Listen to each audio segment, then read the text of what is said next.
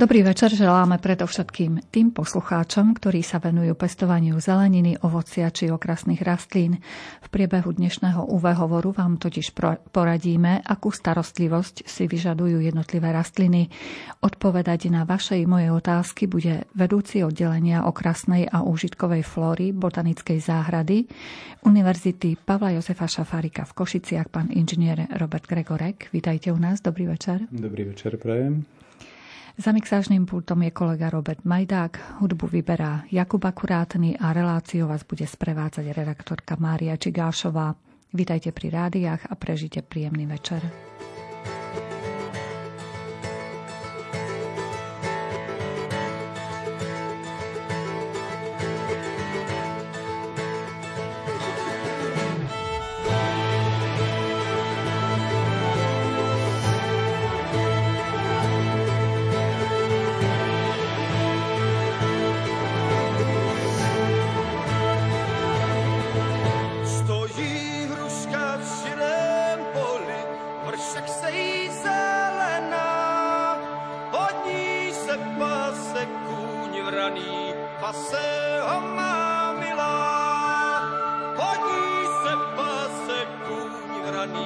vlasého má milá, proč tvá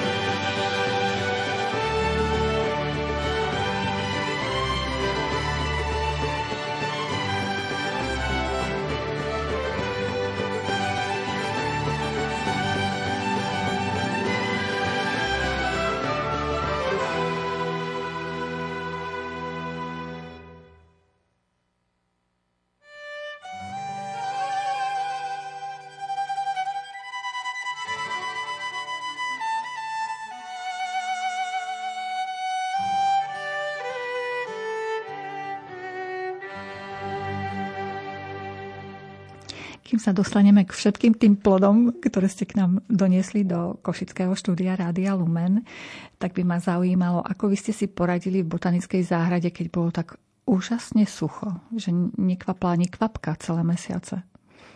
No, vďaka zemným prácam, ktoré v súčasnosti prebiehajú v botanickej záhrade, tak e, som nadobudol presvedčenie, že ešte neodznelo.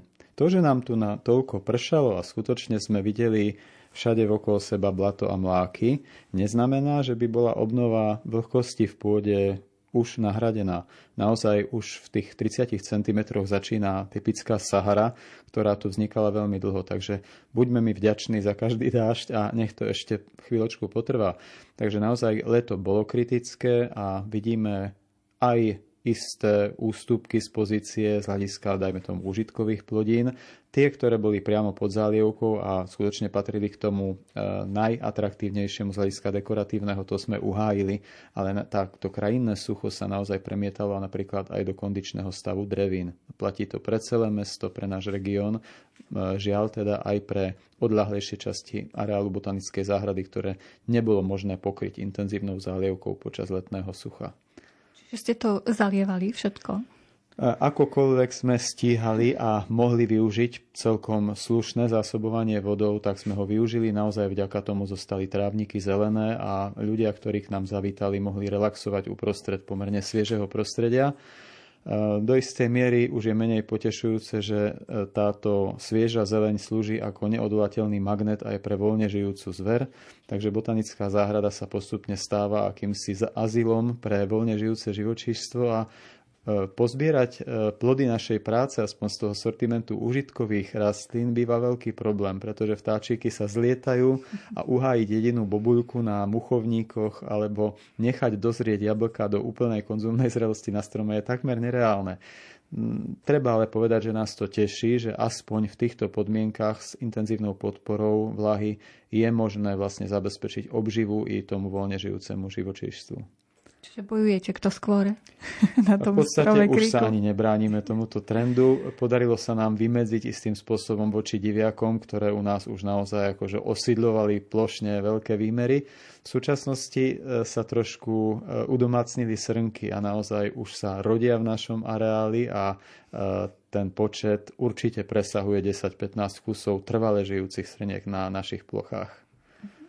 Vy ste mali výstavu plodov, no napriek tomu suchu ste niečo dopestovali. E, myslím, že v priebehu celého septembra nejaké ukážky ste si doniesli aj tu. Čo tu všetko máme?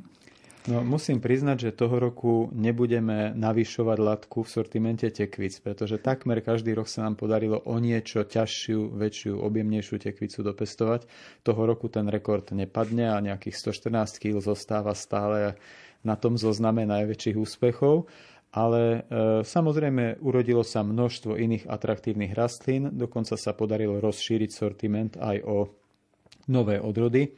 V prípade jabloní sa veľmi teším zo starých odrod, ktoré už vymysli pomaly zo sortimentu a súčasnosti, pokiaľ teda si odmyslíme ten problém s drozdami, ktoré nám vyštipujú z každého plodu e, kúštik dužiny, tak naozaj začali rodiť i také staré odrody ako žechtáč soudkovitý, jadernička moravská alebo strímka. To sú také z dávnych dôb známe odrody, ktoré zrejme môžu byť tiež zaujímavé v chladnejších končinách nášho regiónu a sú pomerne statočné, bezproblémové, prirodzene odolné voči klimatickým zmenám, ak sú posunuté do tých chladnejších končín nášho regiónu. Ale veľmi potešila napríklad aj e, neregistrovaná E, odroda alebo akási podoba dule, ktorá dosahuje rekordné rozmery a získali sme ju z vrúbľov z Ukrajiny, e, z oblasti Užhorodu. E, máme tam aj novinky týkajúce sa drobného ovocia. Ehm, aj tak málo známa eh, hlošina eh, okoličná tá, ktorá rodí a dozrieva teraz takými malými červenými plodíkmi, bola prešľachtená do ušlachtilejšej podoby a dnes pod názvom pointilia sú aj žlté alebo také medovo dozrievajúce plody k dispozícii. Ehm, maximálne teší to, že sú to vlastne rastliny, ktoré nemajú žiadne typické nemoci, choroby, problémy a spolahlivo prinášajú úrodu aj za zložitých podmienok klimatických. Tá pointilia, to je to, čo tu máme na tom kríčku? Áno, malá ukážka je tu v tomto prípade v tej žltej podobe, ale rovnako tak sú krásne červené plody s osviežujúcou chuťou, nepatrne možno pripomínajúcou akési e, rýbezle. Aj veľkosťou, možno, že i tou šťavnatou dužinou do istej miery, ale chuť je špecifická, je odlišná. Že by sa dali podobne spracovať tieto plody? Určite, už sme to teda aj pokusne robili. Úžasné je, že e, tí aj botanickí predchodcovia, ktorí sú úplne obsypaní momentálne plodmi, tým, že vznikajú aj obyčajnou botanickou cestou z osivu, z výsevu, z osiva, tak e, majú nepatrne odlišné vlastnosti aj napríklad z hľadiska termínu dozrievania. Takže boli aj také odrodové prejavy, ktoré dozreli už na konci augusta, ale sú aj také, ktoré ešte stále nie sú v plnej zrelosti. Takže stačí si zaopatriť taký prierez sortimentu a je pokryté pomerne dlhé obdobie záveru leta. Ďalej tu máme krásne veľké figy, majú také červené vnútro. To je nejaká mm. špeciálna figa? Keď... E, tých figovníkov vieme, že je veľmi veľa. E, v európskych podmienkach celá jedna línia figovníkov maloazijských síce má obrovské plody, ale nie je u nás dosiahnutelná úroda kvôli e, absencii typického opeľovača. Ale to, čo sa radí už k takej adriatickej línii sortimentu figovníkov a zahrania množstvo veľmi atraktívnych odrôd, je reálne pestovateľné v našich podmienkach Pravdou je, že treba vyberať mikroklimaticky priaznivé miesto. Väčšinou sa snažíme figovníky odcloniť od toho ostrého juhovýchodného ranného slnka, ale na druhú stranu samozrejme figovník v lete potrebuje veľa energie, tepla, žiarenia, takže ak teda ho zabezpečíme proti tomu jednomu ne, ne, nevhodnému smeru dopadajúceho slnka a naopak dožičíme v plnom lete, kedy slnečko dopadá pod kolmejším uhlom dostatok žiarenia, tak vieme sa dopracovať bez problému aj ku dvom úrodám v priebehu jedného roka.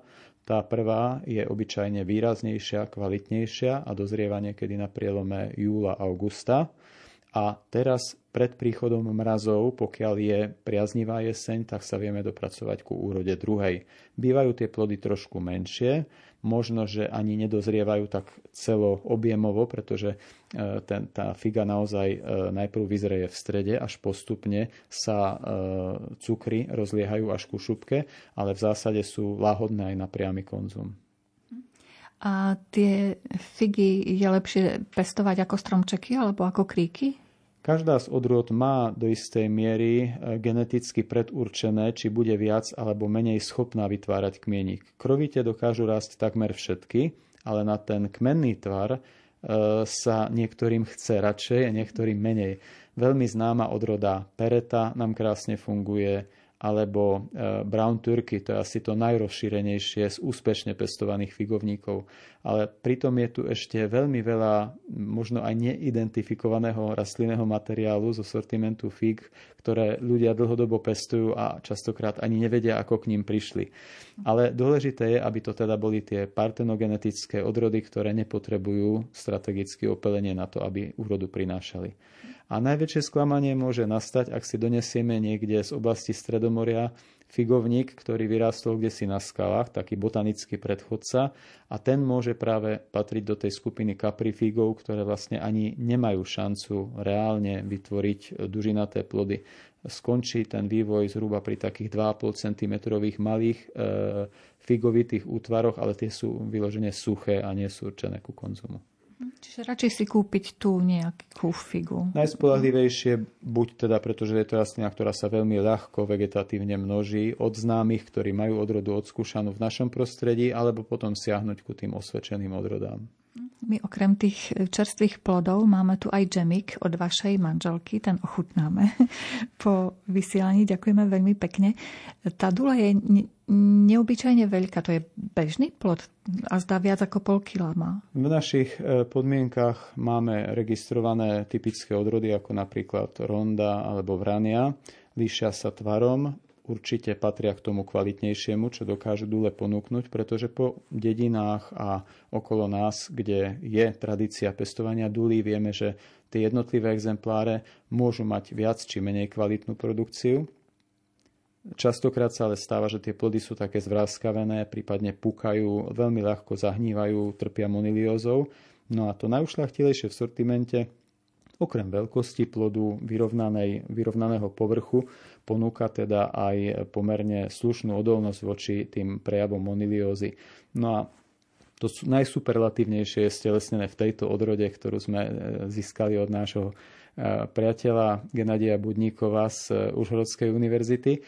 A potom, čo nám priniesol prvú úrodu ako ukážku a nechcel som uveriť, že je niečo podobné možné, tak sme sa dočkali aj v Rubľov a dneska už tieto rastliny v botanickej záhrade plodia. Čo také zaujímavé ten Gennady dokáže vypestovať, keď ste tam boli? No je to tiež taký myčurinec, nadšenec a okrem iného som sa takisto vďaka nemu dopracoval ku veľmi zaujímavej slivkovej rastline. umyselne ne, neidentifikujem, pretože ani mne sa nedostalo viac informácií, ale veľmi mi pripomína e, trošku mimoriadne kvalitný mirobalán, alebo možno nie až tak veľkú ringlotu, s ktorou som sa nikdy predtým nestretol. A najviac je to možné porovnávať e, s tými novodobými hybridmi sliviek a marhulí, pretože tie sa dostávajú nás tiež teraz e, do zorného pola a celkom sa tešia popularite. Zaujímavé je, že aj keď je to, dajme tomu, deklarované ako rastlina, ktorá má podobný pôvod, kríženec, marhule a slivky, ale ich potomstvo môže byť pomerne dosť rôznorodé a je registrované pod rôznymi názvami, takže v každom prípade nemusí to byť úplne zhodné a preto teda aj tento druh sortimentu si myslím, že nás vie osloviť do budúcna. Určite má veľmi praktické pestovateľské vlastnosti, takže tie hybrídy ako uh, aprimira, aprikóze alebo, alebo uh, flaumikóze sú uh, veľmi sľubné odrody, ktoré by sa mohli potom vďaka svojej odolnosti voči hubovým chorobám a pomerne slušnej klimatické odolnosti ľahko presadiť. My sa k tej našej mini výstave vašich plodov, teda, ktoré sa urodili v botanickej záhrade, ešte dostaneme, ale už prichádzajú SMS-ky. Takže pred pesničkou aspoň jednu, dve. V marci som dala do kvetináča kôstku avokáda, mám 62 cm vysokú rastlinu, stále rastie. Čo teraz s tým? Typický tropický druh, respektíve aj z časti subtropický, z takých ušlachilejších subtropov, je rastlinka, ktorá má pomerne veľké nároky na svetlo. Nie, že by vyžadovala ostré slnko, ale potrebuje dlhý deň. Žiaľ, v zime jej v našich zemepisných šírkach nevieme dokonale ulahodiť a predovšetkým pri mladých rastlinách si treba dať pozor na to, aby netrpela táto rastlinka bez veľkých zásob e, nedostatkom svetla.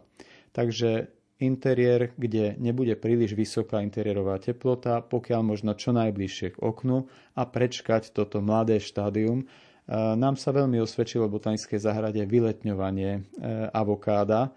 Treba ale potvrdiť aj to, že je to také trošku zizipovské úsilie, pretože opeľovacie pomery alebo celkovo e, schopnosť plodiť avokáda v našich zemepisných šírkach práve preto, že čas sezóny je nepriaznivá, nie je jednoduchá. Takže ak je tu na, na pozadí ten sen, že budeme mať vlastnú úrodu, tak naozaj nedočká sa ho každý.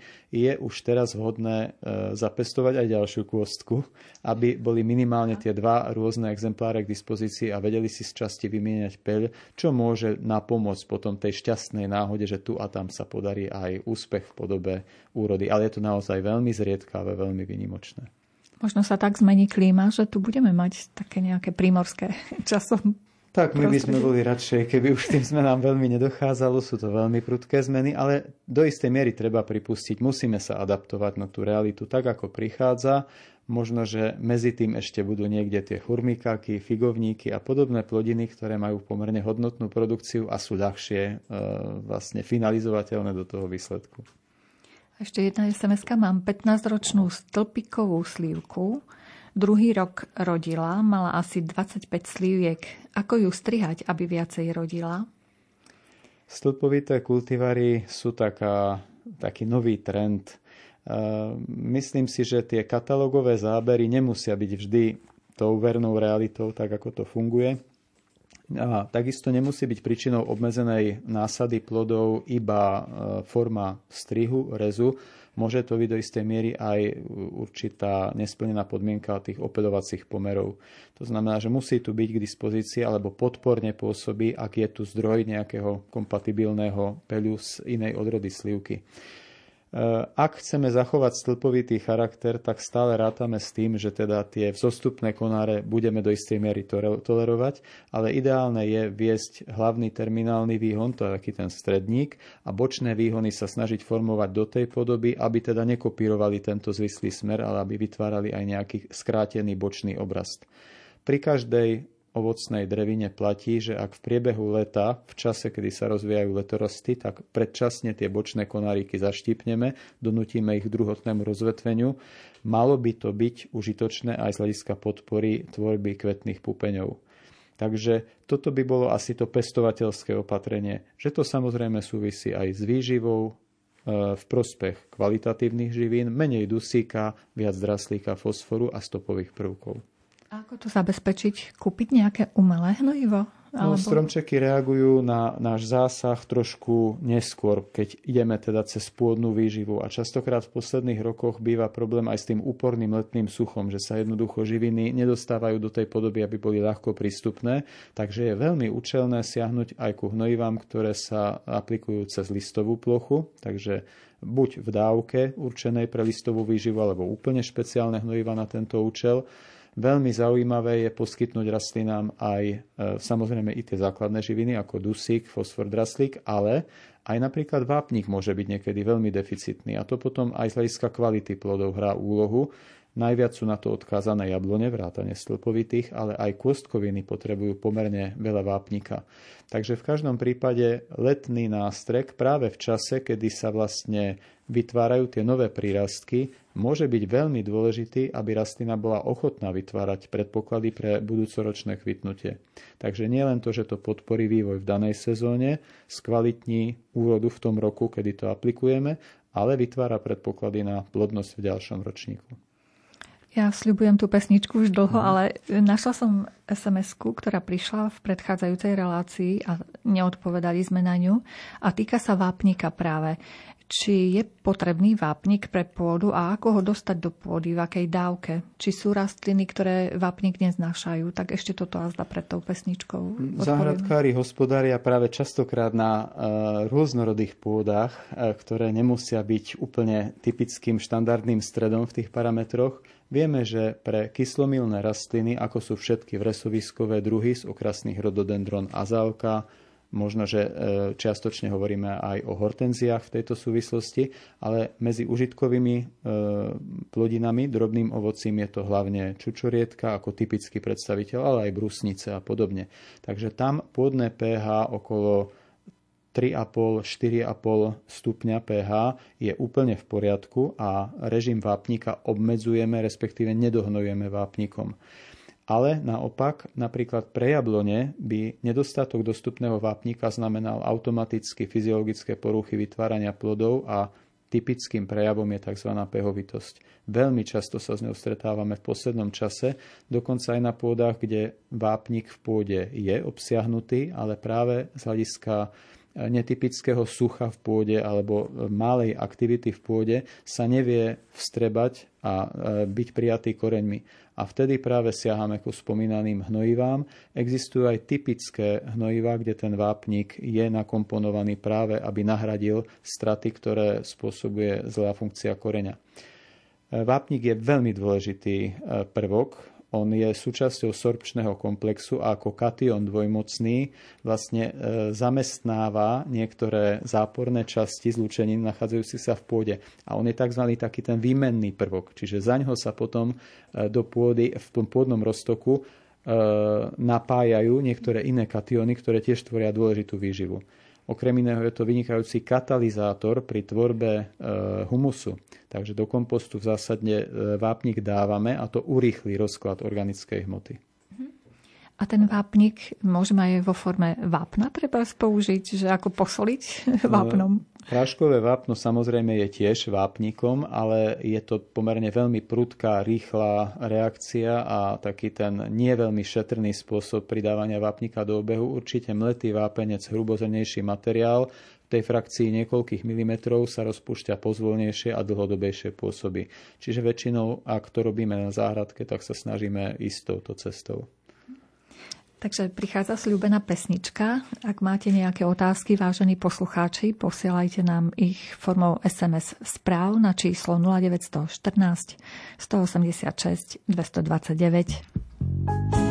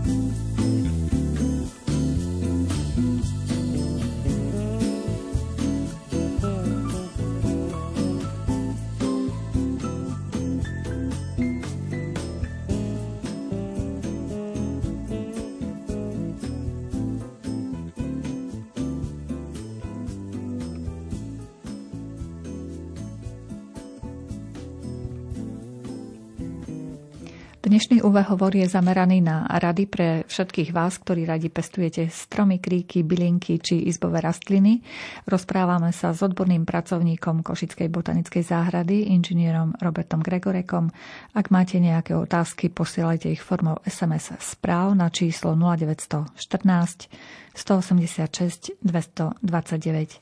Nemáme video, ale máme ešte ďalšie plody, ktoré sme neprešli. Jednu takú krásnu loptičku vráskavú ste nám priniesli zelenú. Čo to môže byť? Toto je e, plod rastliny, ktorá nás zamestnáva takmer každú jeseň v posledných rokoch.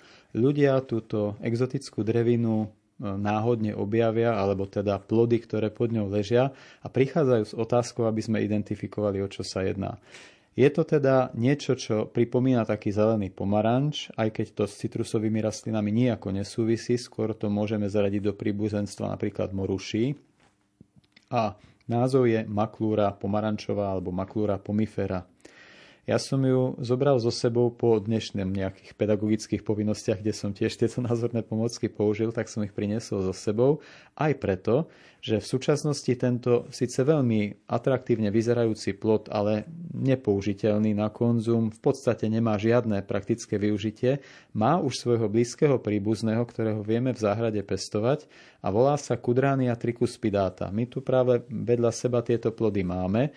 Na rozdiel od Maklura pomifera sú tie plody o mnoho menšie, majú len okolo 2-2,5 cm ale vyzrievajú do červenej farby a sú pomerne chutné. Majú teda aj obsah cukrov a patria tiež k takým historickým rastlinkám, ktoré už v dobe renesancie údajne boli v zbierkových záhradách aj Európy.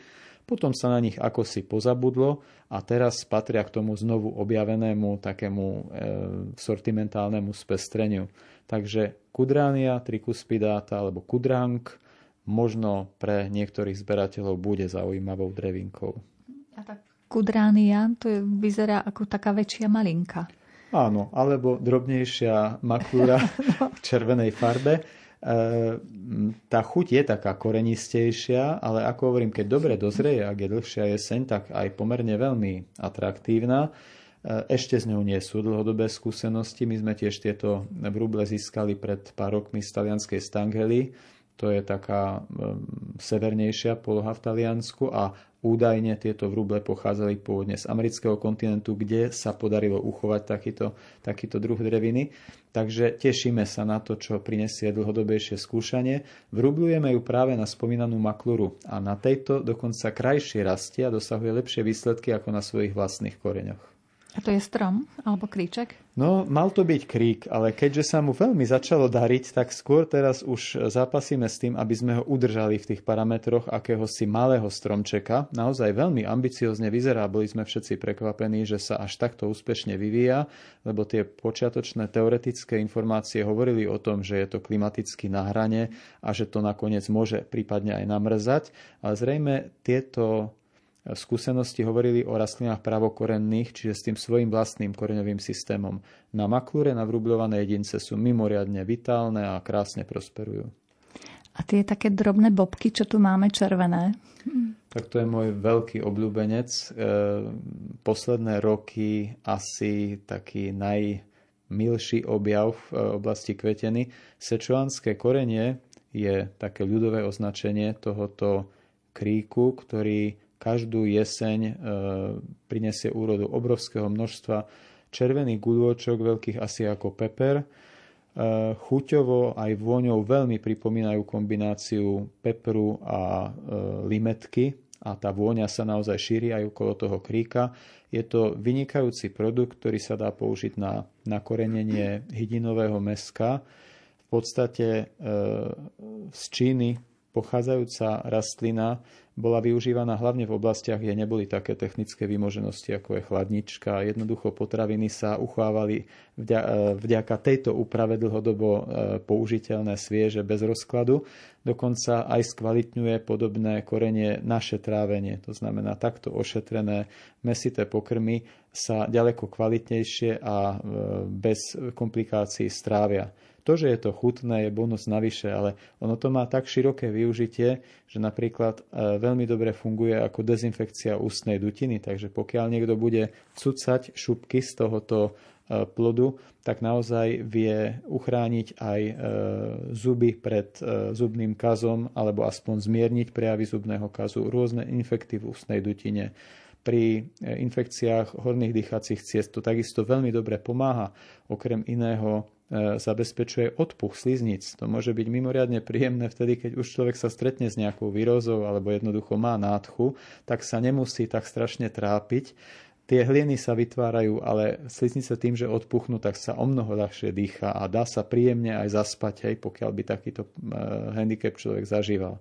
Takže obrovské široké využitie je odskúšané, že potláča aj e, helikobaktera, čo je tiež taký problém súčasnej populácie, veľmi rozšírený. No skrátka, je toho veľa, dalo by sa o ňom samotnom dlho rozprávať. Pre mňa ako zahradníka je veľmi inšpirujúce to, že je to drevinka krovitého vzrastu, ktorá e, absolútne vyhovuje našim klimatickým končinám.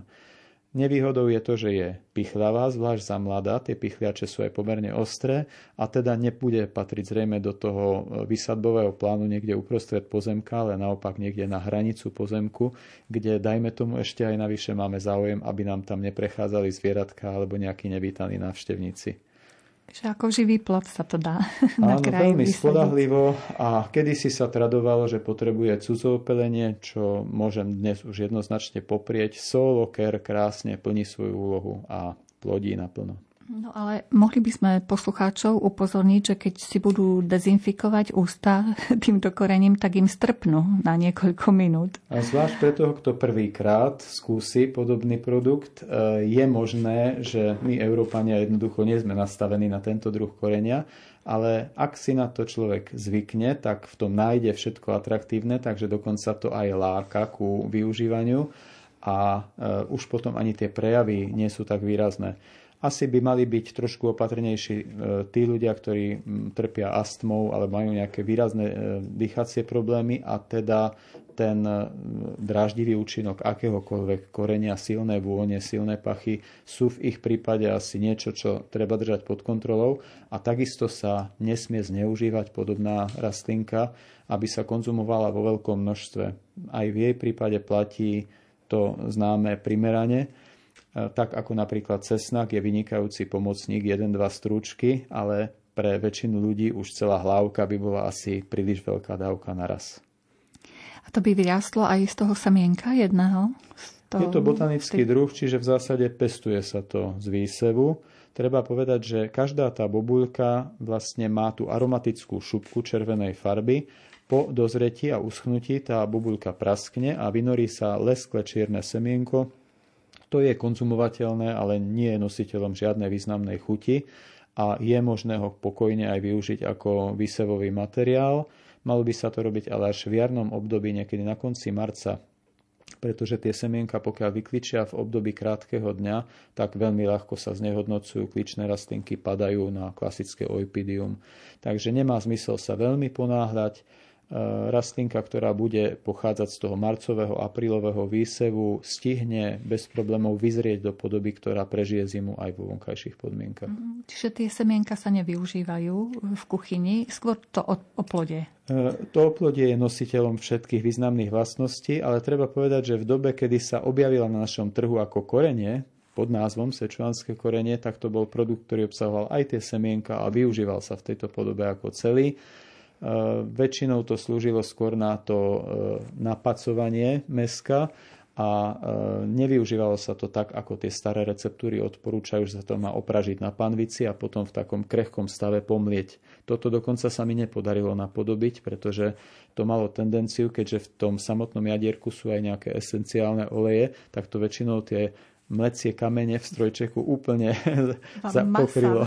Áno, a v podstate ho to dokázalo aj dosť vážne znehodnotiť. Takže a je to zbytočné. Skutočne v tejto prírodnej podobe sa to veľmi dobre využíva. Skvalitňuje to trávenie, to môžem povedať ako jednoznačne, a aj pomerne veľké porcie hydinového meska.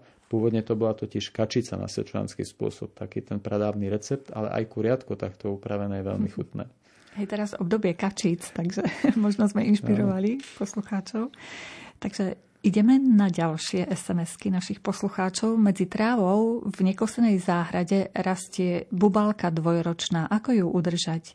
Tu bude pupalka asi dvojročná, keď teda ten Je druhový tu napísané názov. pupalka, ale môže to byť aj pupalka. Ako ju udržať, kedy a ako ju presadiť medzi iné kvety? E, pupalka zrejme aj ako rastlinka liečivá, hej, zaujala. Ona aj vzhľadovo je veľmi pekná. E, pokiaľ teda sme sa trafili a e, jednalo sa o drobný preklep, tak e, by to boli kvety žltej farby a naozaj treba rešpektovať ten dvojročný režim.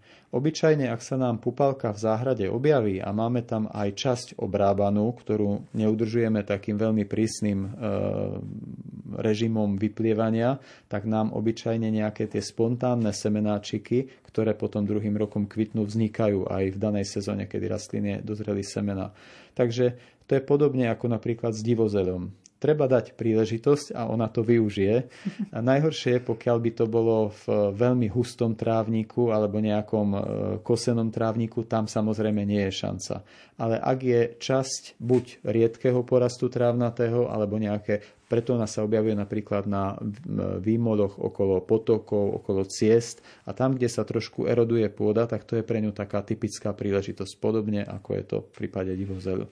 Ale jedna z možností je aj pozbierať semeno a cieľene ho vysiať v podstate na tú obrobenú pôdu a rešpektovať, že tam tie semenáčiky sú a budú druhým rokom prinášať potom aj to povestné kvitnutie.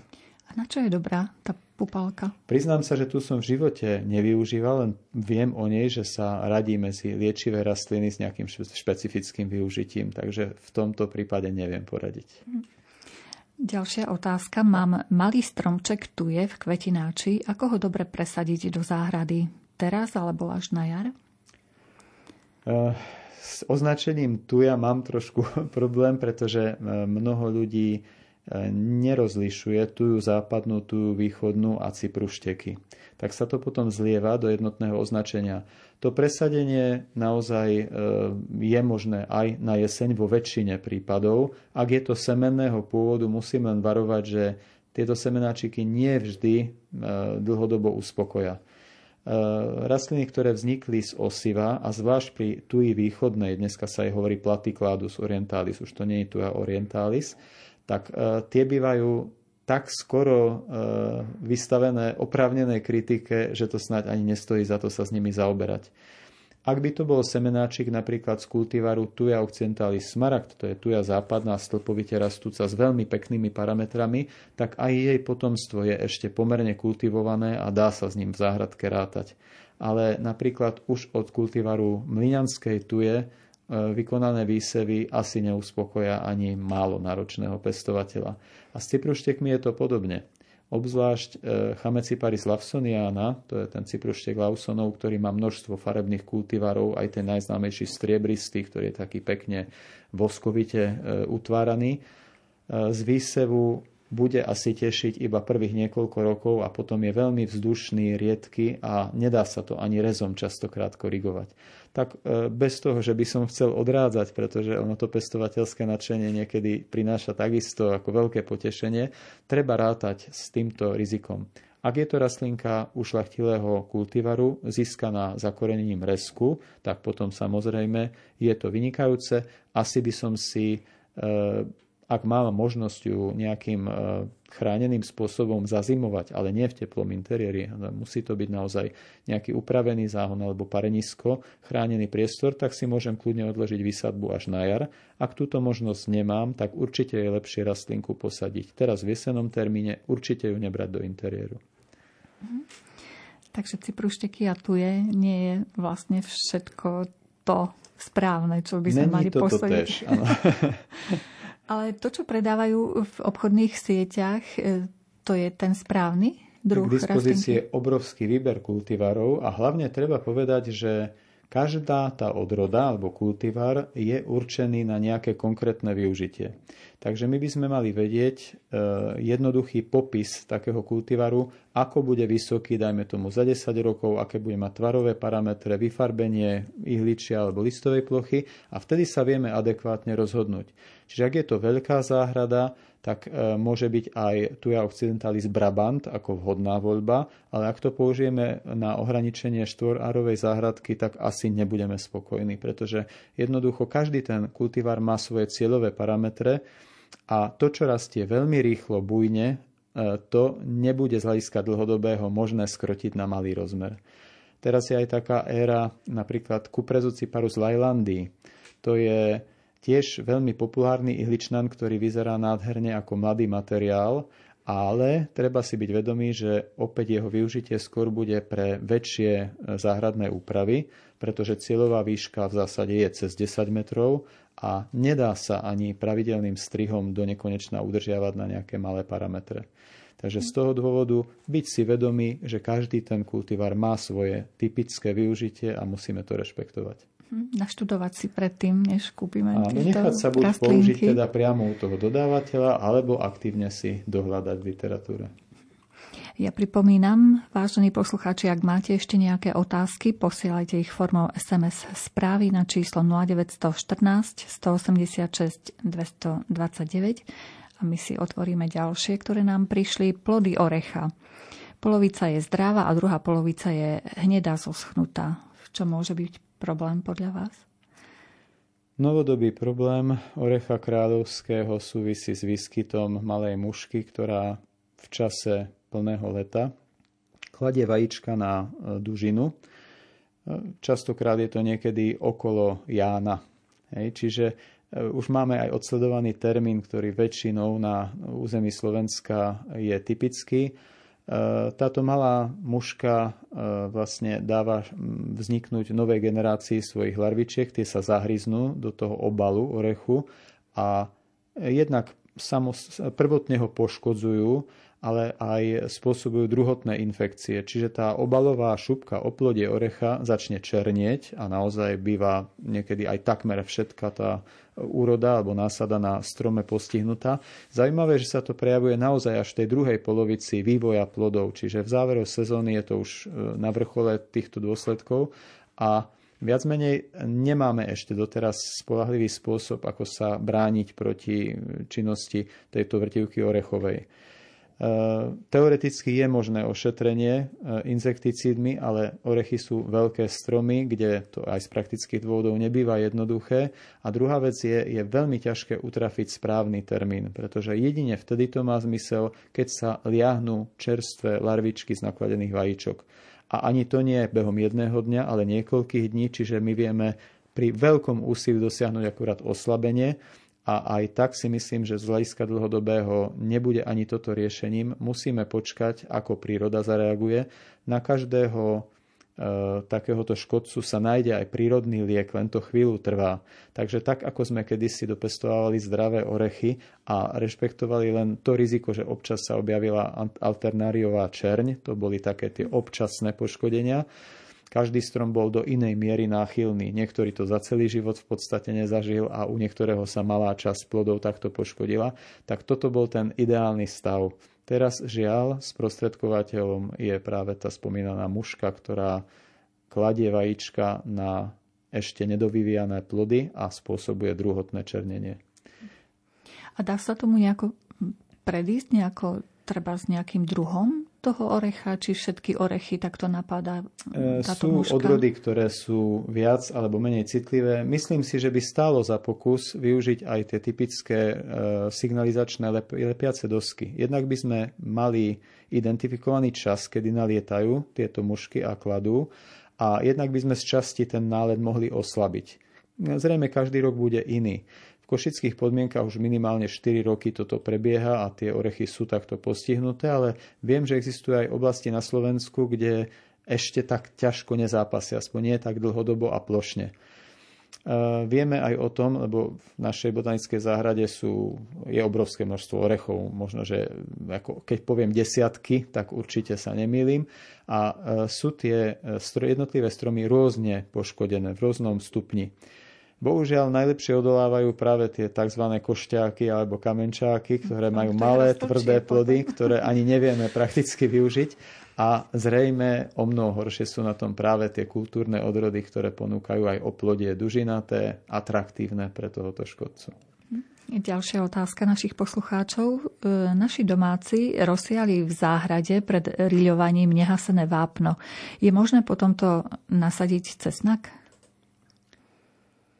E, no to asi nebude dobrý postup. Ono takto, to nehasené vápno v jeseni e, tesne pred výsadbou určite nie je adekvátne. Z viacerých dôvodov aj, aj vápený hydrát, ktorý už vlastne je práškové, vyhasené vápno, je pomerne e, taká prudká procedúra, ktorá spôsobí okamžité uvoľnenie vápnika a jeho presiaknutie do objemu zeminy. Takže e, myslím si, že by bolo vhodnejšie, keď aj chceme dosiahnuť nejakú dezinfekciu pôdy, lebo toto, táto drastická podoba e, vápna Ehm, zrejme nebude len kvôli výžive. Tá naozaj aj tú pôdu doslova predezinfikuje, ehm, by možno bola adekvátnejšia v inom ročnom období a rozhodne nie pred samotným vysádzaním nových cibuliek.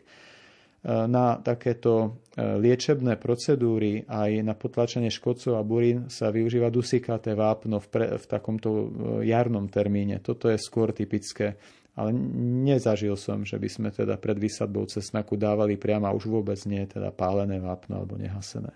No, to sme predtým o tom rozprávali, mm. že to nemusí byť ideálna voľba. Ďalšia otázka. E, e, prosím vás, aký je rozdiel medzi rýchlo, rýchlo rastúcou a okrasnou pav, pavlovniou? Ďakujem, poslucháčka Silvia. Pavlovnia snatá ako e, ľudovo tiež prezývaná čínsky cisársky strom je vo všeobecnosti veľmi rýchlo rastúcou drevinou. Tie pôvodné botanické e, stromy vznikajúce z výsevu a dlhodobo e, propagované aj ako okrasné, prípadne ako medonosné rastliny, sa síce dynamicky rozvíjajú, ale je to tiež len prvý krok k tým klonom, ktoré dnes už sú ponúkané na rýchlu produkciu biomasy tie klony určené na produkciu biomasy nemajú až takú tendenciu kvitnúť a plodiť. E, z toho pohľadu to bude nevýhoda pre opeľovačov, pretože je to vlastne e, najžičlivejší strom v rastlinnej ríši nášho pásma, ktorý produkuje aj cez 1000 kg sladiny na 1 hektár porastu. Takže dokonca prekonáva aj agát v tomto parametri. Na druhú stranu, tým, že nekvitne, nebude produkovať ani osivo a my dnes sledujeme v krajine, že v niektorých miestach Pavlovnia sa začína celkom zaujímavo chovať a dáva príležitosť vzniku nových generácií aj tam, kde sme ju nechceli. To znamená, také náznaky akéhosi mierneho invázneho správania tu nás sú. Takže e, klony, ktoré pestujeme kvôli produkcii biomasy, tak majú toto poslanie a naozaj tá dynamika je obdivuhodná. Kedysi bola tradícia v, čínsky, eh, v čínskych končinách, v čínskej kultúre, že keď sa narodil mladý človek, tak posadili pavlovniu. Keď mala 6 rokov, tak ju zrezali na peň a tie výmatky, ktoré z nej vyrástli, stihli do 20. roku života človeka ponúknuť už drevo na výrobu nábytku do domácnosti tohoto človeka. Takže má to, má to ako dlhú tradíciu, ako jedna veľmi bujne rýchlo rastúca drevina. Drevo je ľahké, nenasiakavé, ako nepojíma vodu a údajne dobre spracovateľné, ale to údajne mám nepotvrdené a skôr o tom troška aj pochybujem. Mhm. Ďalšia otázka, ako zazimovať begónie, ktoré som si kúpila v lete v Črepníku? Begónie hľuznaté zrejme v tomto prípade máme na mysli, e, sú rastliny, ktoré zatiahnu do hľuzky a uchovávajú sa z roka na rok. Treba ale povedať, že to, čo sa kupuje ako hotový výpestok, nemusí mať vždy ten čistý e, genetický základ, že je to typická begonia hľuznatá. Mnohokrát tieto komerčné, veľmi úspešné hybridy už sú akési prechodové línie, ktoré tú hľuzku buď nemusia ochotne tvoriť v takom typickom prejave, alebo môže byť tá hľuzka pomerne vodnatá, málo vyzrievajúca. Takže neviem zaručiť, či ten postup bude úspešný. Určite treba ale begóniam, ktoré majú vytvoriť tento zásobný orgán, v závere sezóny odoprieť vlahu, už v čase, kedy je ešte pomerne slušná svetelnosť, pretože keby sme to odkladali na neskôr, môže sa stať, že ten, to množstvo asimilátov, ktoré má tvoriť zásobu hľuzy, už bude malé a dopracujeme sa práve k podobným takým nezdravým prejavom. Nebýva to vždy jednoduché. Ak je taká mokrá jeseň, ako je teraz, tak tá rastlinka zostáva aktívna príliš dlho a potom vlastne až mráz ukončí jej, e, jej vegetáciu. Uchovávanie behom zimy je tiež veľmi dôležité. Begonia neznesie nejaké extrémne nízke teploty, čiže v zásade to, čo kedysi mali gazdinky, také tie špajsky, odkladacie priestory, ktoré nahradzovali chladničku, ale neboli tam teda až tie 4 stupne, toto je prostredie, ktoré by mohlo vyhovovať a musí tam byť primeraná vlhkosť. Ak je príliš vlhko, zahnívajú, ak je veľmi sucho, tak sa scvrknú a dehydrujú. Čiže stačí prestať polievať toto Teraz... je prvý krok, ktorý sa ale už mal odohrať. Pokiaľ mm-hmm. to tak nebolo, tak už je otázka, ak bude dlhé babie leto a ešte tá rastlinka dostane príležitosť tvoriť zásobné asimiláty, tak by to mohla zvládnuť. Ale naozaj už je to trošku v riziku. Mm-hmm. Keby sme sa dokázali po časovej osi, viete, tak presúvať, že opraviť nejaké naše chyby. Ďalšia otázka od pani Hanky a zrejme to asi bude posledná otázka. Kedy posadiť strom marhule? Ako dlho prežije tento strom vypestovaný z kvostky? Strom dopestovaný z kvostky má jedno, jedno drobné riziko. Nemusí byť odrodovo tak ušlachtilý, ako sme bežne zvyknutí, ale nevylučuje sa to. Čiže pri troške šťastia môže byť aj potomok z ušlachtilej kôstky e, minimálne e, vyhovujúci, ak nie teda takmer porovnateľný s materským stromom. Veľkou výhodou je e, pomerne sebavedomý koreňový systém pri semenáčikoch.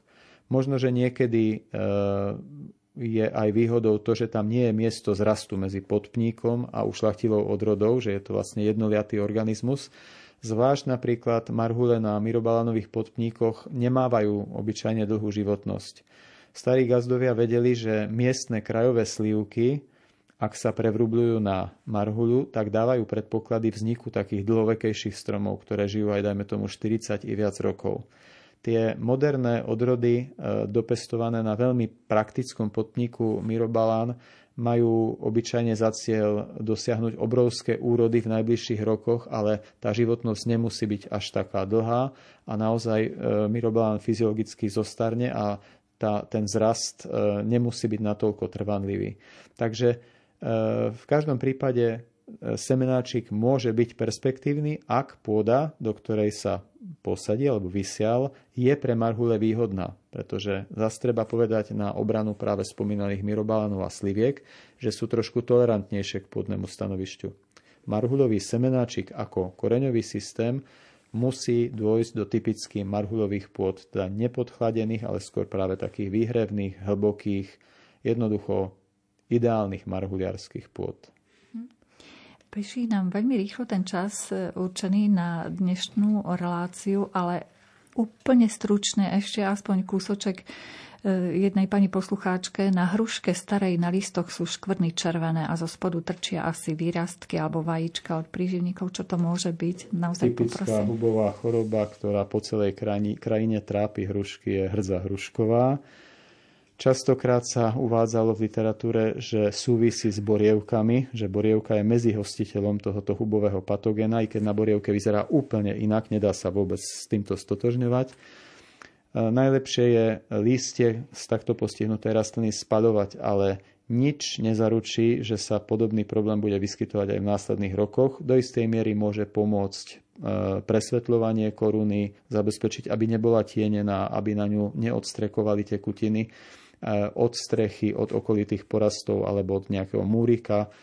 A v každom prípade existujú aj prostriedky, aj eh, ako nebudem môcť menovať komerčný prípravok, ktorý sa odporúča na ošetrenie proti hrdzi hruškovej a na to sa môžete popýtať potom v zahradkárskej predajni, ale tie účinky nebývajú 100%. To chcem tiež priznať, že to tak je.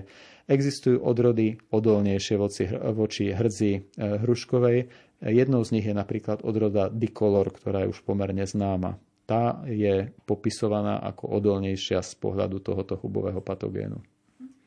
Ďalšie rady, vážení poslucháči, v našom farmárskom klube, ktorý vysielame v pondelok o pol tretej popoludni a v repríze v sobotu po 8 hodine. Za dnešné informácie ďakujem nášmu hostovi, odbornému pracovníkovi Košickej botanickej záhrady, inžinierovi Robertovi Gregorekovi. Ďakujem veľmi pekne. Tešilo ma dobrú spravom. Ďakujeme vám za pozornosť. Do počutia.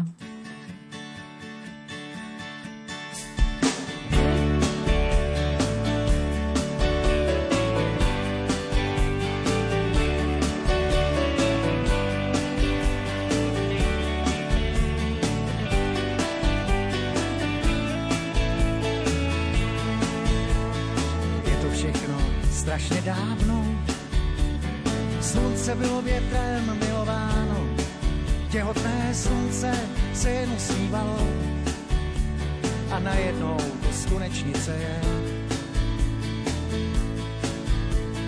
V okně domu slunečnice stojí, ten barák za chvíli strhnou dají, jen malé děti si šeptají, čemu tam ta slunečnice je. Člověk jak slunce dobrý není, psí nálady jak počasí mění, nevšímá si střech, je podlážení, tak čemu tam ta slunečnice je. Nebe na lidi sluncem kýchá, sluneční rýma nám srdce zadýchá, očima z ulice se slunce lívat nechá a proto tam ta slunečnice je.